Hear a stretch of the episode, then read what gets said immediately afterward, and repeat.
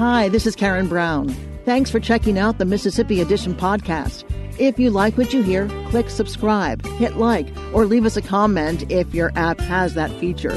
Then find other MPB podcasts by searching MPB Think Radio on your favorite podcasting platform. Thanks.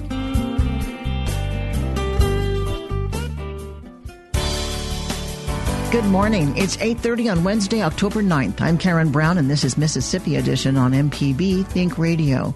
On today's show, Democratic lawmakers are hearing research that says failure to expand Medicaid is costing lives. We'll talk about it. Then hear from a Republican legislator who says Medicaid expansion isn't the answer. Find out what he wants to do instead. And after a Southern Remedy Health Minute, find out how a Delta elementary school can go from an F to an A in a single year. That's all coming up. This is Mississippi Edition on MPB Think Radio.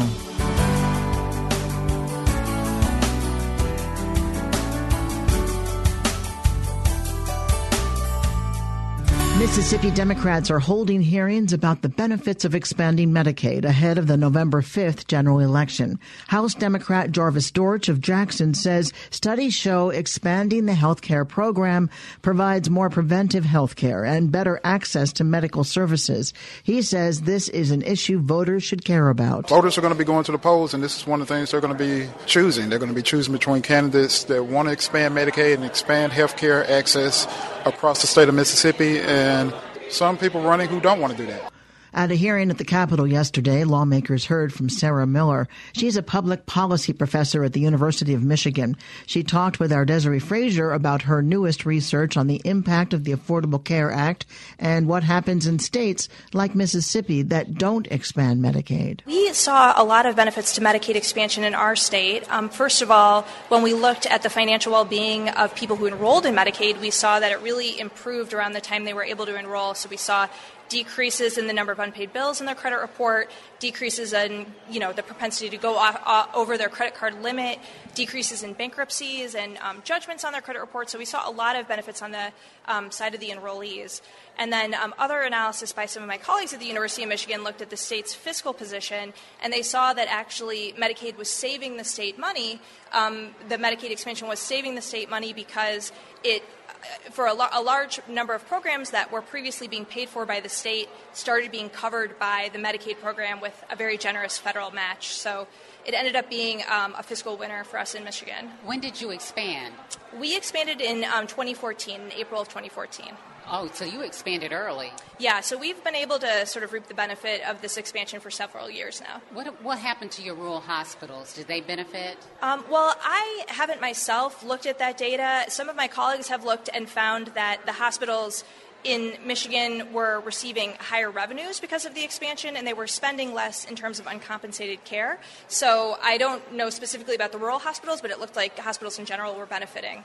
What about jobs? Did you find that more jobs were created? There are some studies out there that have found higher, not specifically in Michigan, but looking at all expansion states, have found that there's more hiring going on as a result of the Medicaid expansion. So, particularly hiring of people like nurse practitioners or physician assistants, it looks like there are more job postings going out there. And I know of at least some early stage research that finds more hiring of uh, hospital employees as well. What about training? Someone asked about training people to go into the healthcare field. You know, I don't know that in Michigan, at least, that we've done anything to engage in more training. At least, if we have, I don't know of it. Um, as I mentioned in the hearing, um, one of our big concerns around the time that we were thinking about expanding was whether or not we would have enough doctors to meet this demand.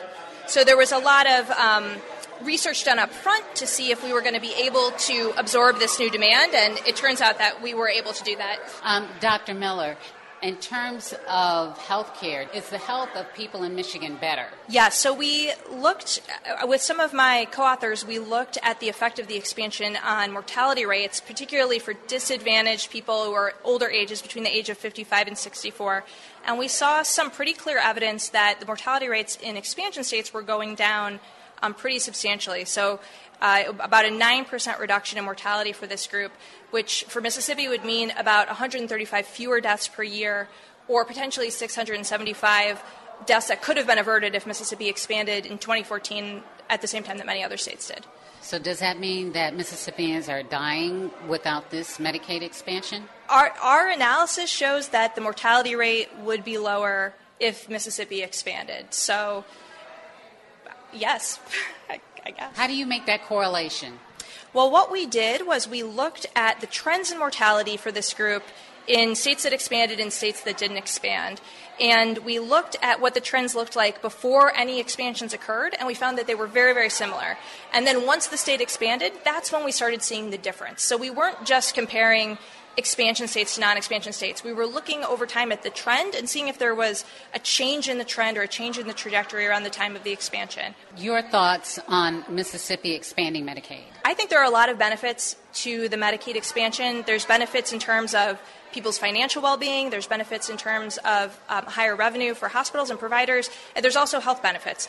Um, given that the federal government is going to pay for a large percentage of the costs associated with the expansion, it seems like a no brainer to me, but it's going to be up to your legislatures. Did Michigan incur any costs? Well, a uh, small percentage of the Medicaid expansion is paid for by the state. But as I mentioned, Michigan had other programs that we were paying for entirely on our own that now got covered by the federal government. So the last analysis that I saw of the budget situation was that we actually ended up making money on the Medicaid expansion rather than it costing us money. Sarah Miller is assistant professor of public policy at the University of Michigan. Coming up, hear from a Republican legislator who says Medicaid expansion isn't the answer. Find out what he wants to do instead. This is Mississippi Edition on MPB Think Radio. This is Mississippi Edition on MPB Think Radio. I'm Karen Brown. With all the resistance to Medicaid expansion, the Affordable Care Act, Obamacare, however you want to put it, you might be surprised to learn that a growing number of Mississippi Republicans favor some kind of government involvement in making health care available to the working poor. That's the group of people most affected by non-expansion of Medicaid. It's people who are too poor to buy private insurance. Their jobs don't offer such benefits and they make too much money to qualify for Medicaid. House Republican Tracy Arnold of Boonville says he's against Medicaid expansion, but he tells our Desare Frazier he has a plan to cover the working poor. You know, I worked on a piece of legislation uh, during the uh, 2019 session and I titled it the Small Business Benefit Incentive Act that piece of legislation would have allowed our small business owners and employees that could not afford insurance to tap into the state insurance pool and or purchase a uh, private policy where the premiums could be subsidized by some sort of a government funding which could be utilized as part of a Medicaid type expansion. But it would allow them to have private insurance instead of Medicaid itself with the managed care involvement and so forth. In saying that, talking to our, some of our local hospitals and administrators in the northeast part of the state, some of them have mentioned to us that uh, the Medicaid expansion would not save our rural hospitals due to the fact that often Medicaid's reimbursement rate is a lot lower than what it costs for them to provide the services to the patients and clientele. So if you expand that in itself, it would actually financially hurt the hospitals and uh, put them in a bad financial place. Your plan, it's like a separate plan, kind of an offshoot from Medicaid. Correct, correct. You know, and the the sector of our society that lacks insurance and uh, and Medicaid, for lack of another term, is often just the working poor sector, the people that are still working, but they don't, uh, you know, garner enough income to purchase a private or any other insurance on their own. So that really should be the target area of trying to uh, fulfill the needs of our our state's uh, constituents. What do you think is the reason that your bill didn't pass? When I first started working on my bill, it was it was it was a Medicaid expansion type bill, but then we soon discovered that you know expanding Medicaid itself with the other entities that are involved that are absorbing a lot of the funds, such as the managed care companies in Mississippi, then the money that's uh, appropriated toward health care for the citizens of our state would not be uh, actually all going to our citizens in our state. So we can get a bigger bang for our buck by a hybrid plan like this than we could with some sort of a full blown Medicaid expansion. So you're saying the money goes to the managed care providers, not to the patients? I'm saying that the managed care providers are absorbing a, a large amount of the money at administrative cost, and they're also uh, often not uh, approving some of the testing that some of our constituents need in the area to protect, uh, to protect their health due to the monetary uh, desire to uh, profit. Would Medicaid expansion work in this state? Under the current system, I think it could work, but I don't believe it would work as efficiently uh, nor as effectively as something else. Do you think that's why Medicaid expansion has not passed? What What do you think is the reason that it's never made it through the legislature? Well, it's like any other piece of legislation. You can have something that sounds like a brilliant idea, but you know, there's there's often opposition from certain areas and multiple areas in many cases. So it's just typical of a piece of legislation in Mississippi or any other state. Will you be offering any type of legislation regarding health care this next legislative session 2020? Yes, it, it is my uh, my desire to offer that piece of legislation again. Um, the Small Business Benefit Incentive Act was the title of that legislation, and uh, allow the small business owners and the working people in Mississippi to have an option to have health care that they can utilize which think- would be affordable, and also retain the uh, the option to to choose their providers and their physicians. Do you think there's the will to pass it this time? What will you do differently? I think there's going to be more of a look at trying to uh, trying to uh, address these situations.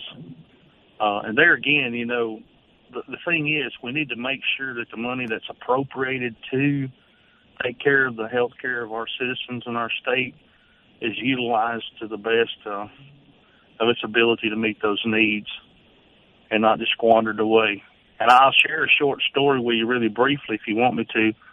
Someone with a medical billing of a local physician called me and they said, uh, Representative Arnold, we need you to do something to help us. The doctor has a seven year old child that he uh, says has the classic signs of a brain tumor But one of the uh, managed care companies will not approve them doing a brain scan on the child, uh, CT type scan. And uh, can you call? Can you do? Is there anything you can do?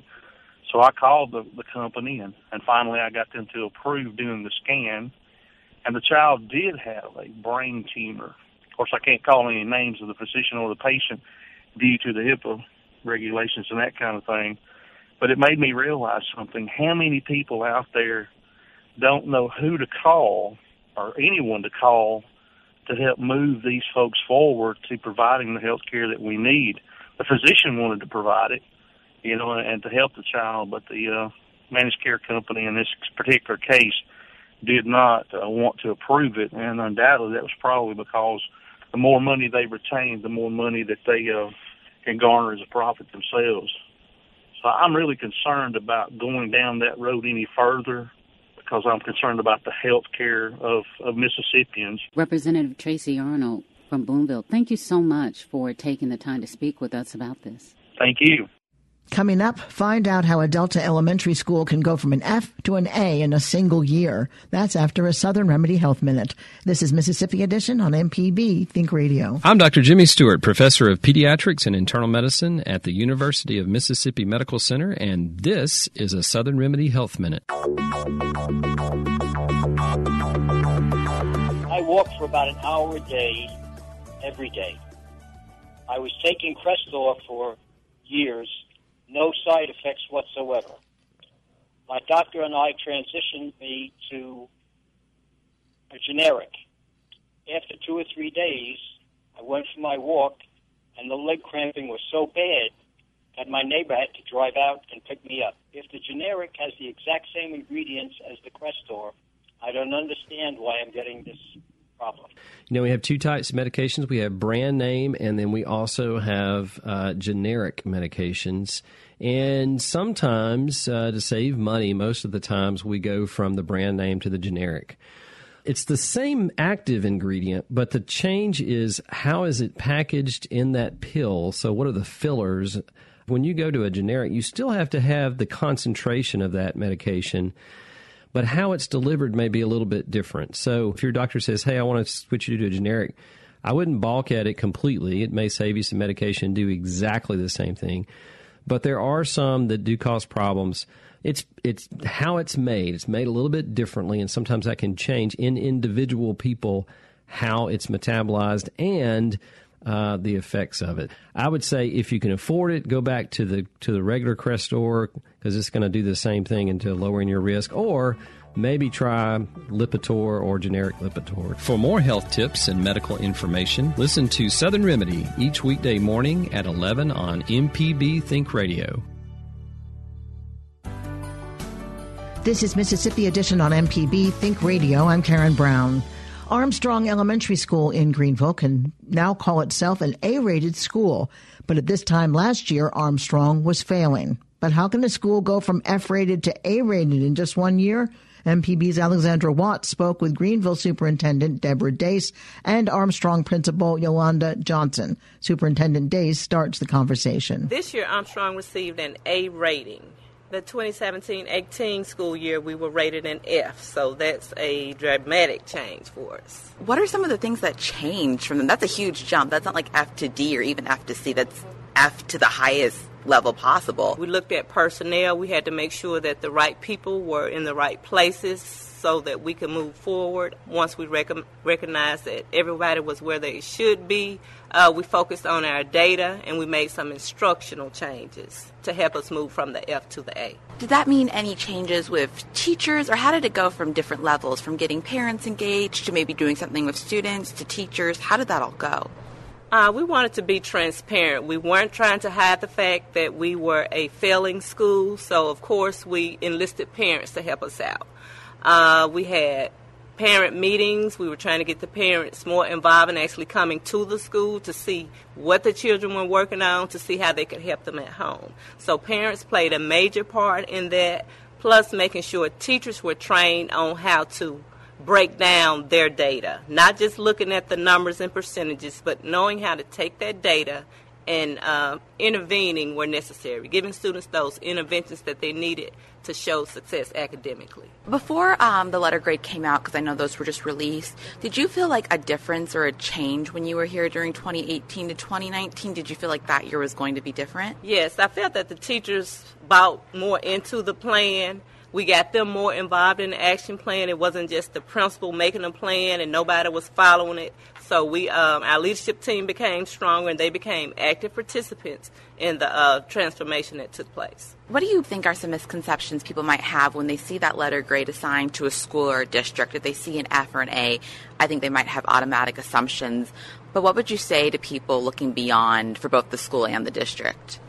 I think the biz- biggest misconception is that people think that Armstrong is a school full of straight A students. And that's a misconception because what happened was the students performed so so poorly the year before that they couldn't do anything but grow basically.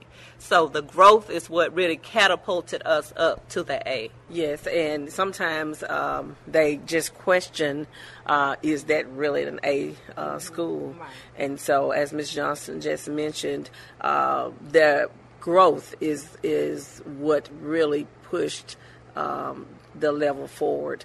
The challenge is this year is that we're going to have to maintain, students are going to have to maintain, teachers are going to have to maintain their efforts and push that much harder because now you've reached the height of your growth. Mm-hmm. And so, how do you grow even farther? Um, to meet those growth goals, and so proficiency uh, is a is a target area this year. Um, this school, as uh, she mentioned, is a grade one through five school. So we still have those students who returned are those um, those fourth and fifth grade students. The fifth graders from last year, they've moved on to the middle school. And so um, we have a new set of third graders, um, but we have our returning fourth and fifth graders. So teachers are, and, and Ms. Johnson, they're working diligently with them to make sure that the focus is on proficiency, but also maintaining that growth. What does this mean for the district then? Um, how do you hope that other schools in the district kind of raise their letter grades too? Right, and so we've had conversations about if if it can be done at Armstrong. Definitely, uh, we can do it at our other schools, and so we're sharing experiences, sharing uh, the best practices that uh, took place here at Armstrong. Um, also, reaching out to see what ha- what is taking place at the other schools, and see how we can connect and, and make those make it happen at the other schools. But realizing that if it can happen at Armstrong, that is part of the Greenville Public School District. Um, same kids, we can make it happen at our other schools. So right now, it's it's a realistic uh, goal. Greenville Superintendent Deborah Dace and Armstrong Principal Yolanda Johnson. So it seems the skepticism of Armstrong's F to A leap is based in a potential of uh, potential misunderstanding. It turns out a school's overall accountability score isn't only based on proficiency. Instead, for some schools, a big part of that score is based on improvement. Alan Burrow from the Mississippi Department of Education explains. Elementary schools have components of proficiency and growth. We look at proficiency in math, reading, language arts, and science. And then additionally, we look at growth of all students in the school in uh, math and reading language arts and growth of the lowest performing students in math and reading language arts. And each of those um, components are added together to get a component score. So we take a score from each component and add those together, and the component score is then tied to a grading scale that we use for elementary schools is it common for a school to have or maybe not is it common for a school to like go from an a to an f or an f to an a? But in looking at the elementary schools how common would you say it is for those schools to change letter grades um, year by year? Well it's common to see letter grade changes from year to year. Uh, certainly we see um, schools that do change um, more drastically um, from year to year than others uh, it does happen where we have schools that go from an F to an A. Uh, generally, we see uh, two to three of those uh, in a given accountability year. Um, uh, and then, of course, we have schools that go from D to A as well.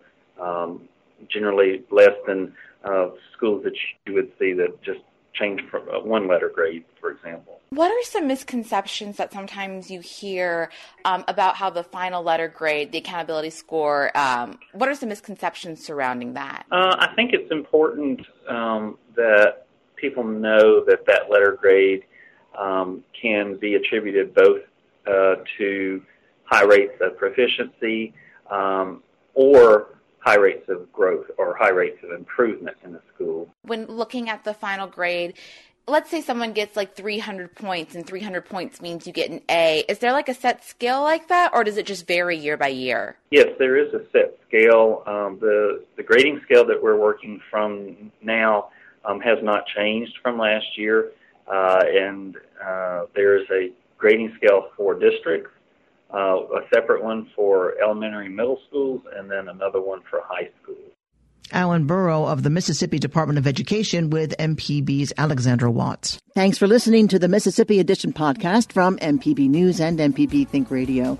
Don't forget to subscribe if you haven't already, and if your app lets you, leave a comment or review. We really do appreciate it. Remember, you can always get in touch with MPB News on Facebook and Twitter, and fresh episodes of the podcast are posted every weekday morning. I'm Karen Brown. Thanks for listening. This is Mississippi Edition from MPB Think Radio.